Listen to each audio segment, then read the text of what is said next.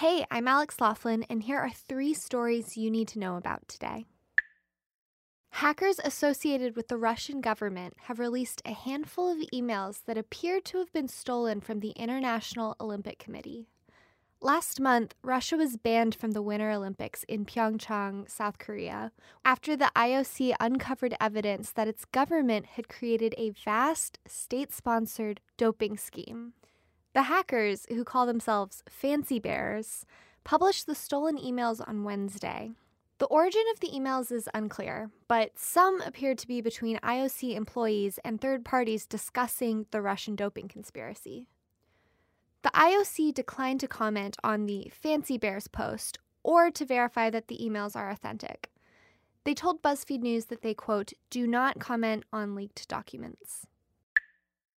The conversation about gender inequality in Hollywood continues. The latest involves Michelle Williams and her co star, Mark Wahlberg. USA Today reported that Wahlberg was paid $1.5 million to reshoot All the Money in the World, while his co star, Michelle Williams, was paid a per diem of $80 a day, which amounted to about $1,000. So, some background Kevin Spacey was originally the star of All the Money in the World.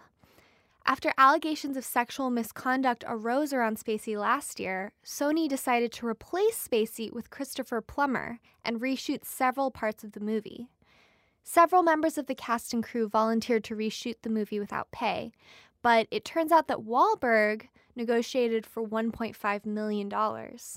Michelle Williams, on the other hand, made about 1% of that over the reshoot. To put the cherry on top, Wahlberg and Williams are both represented by the William Morris Endeavor Agency. At Sunday's Golden Globes, Williams wore all black to support the Time's Up initiative, a legal defense fund started by women in Hollywood to combat sexual harassment.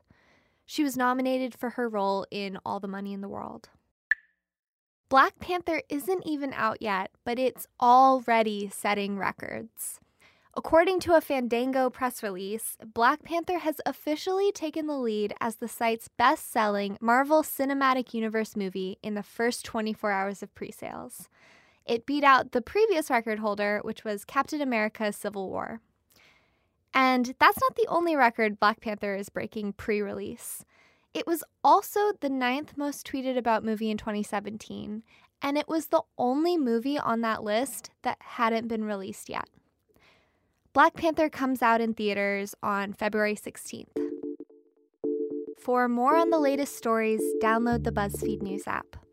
And you can listen to this briefing reporting to you as a podcast or on the Amazon Echo or the Google Home.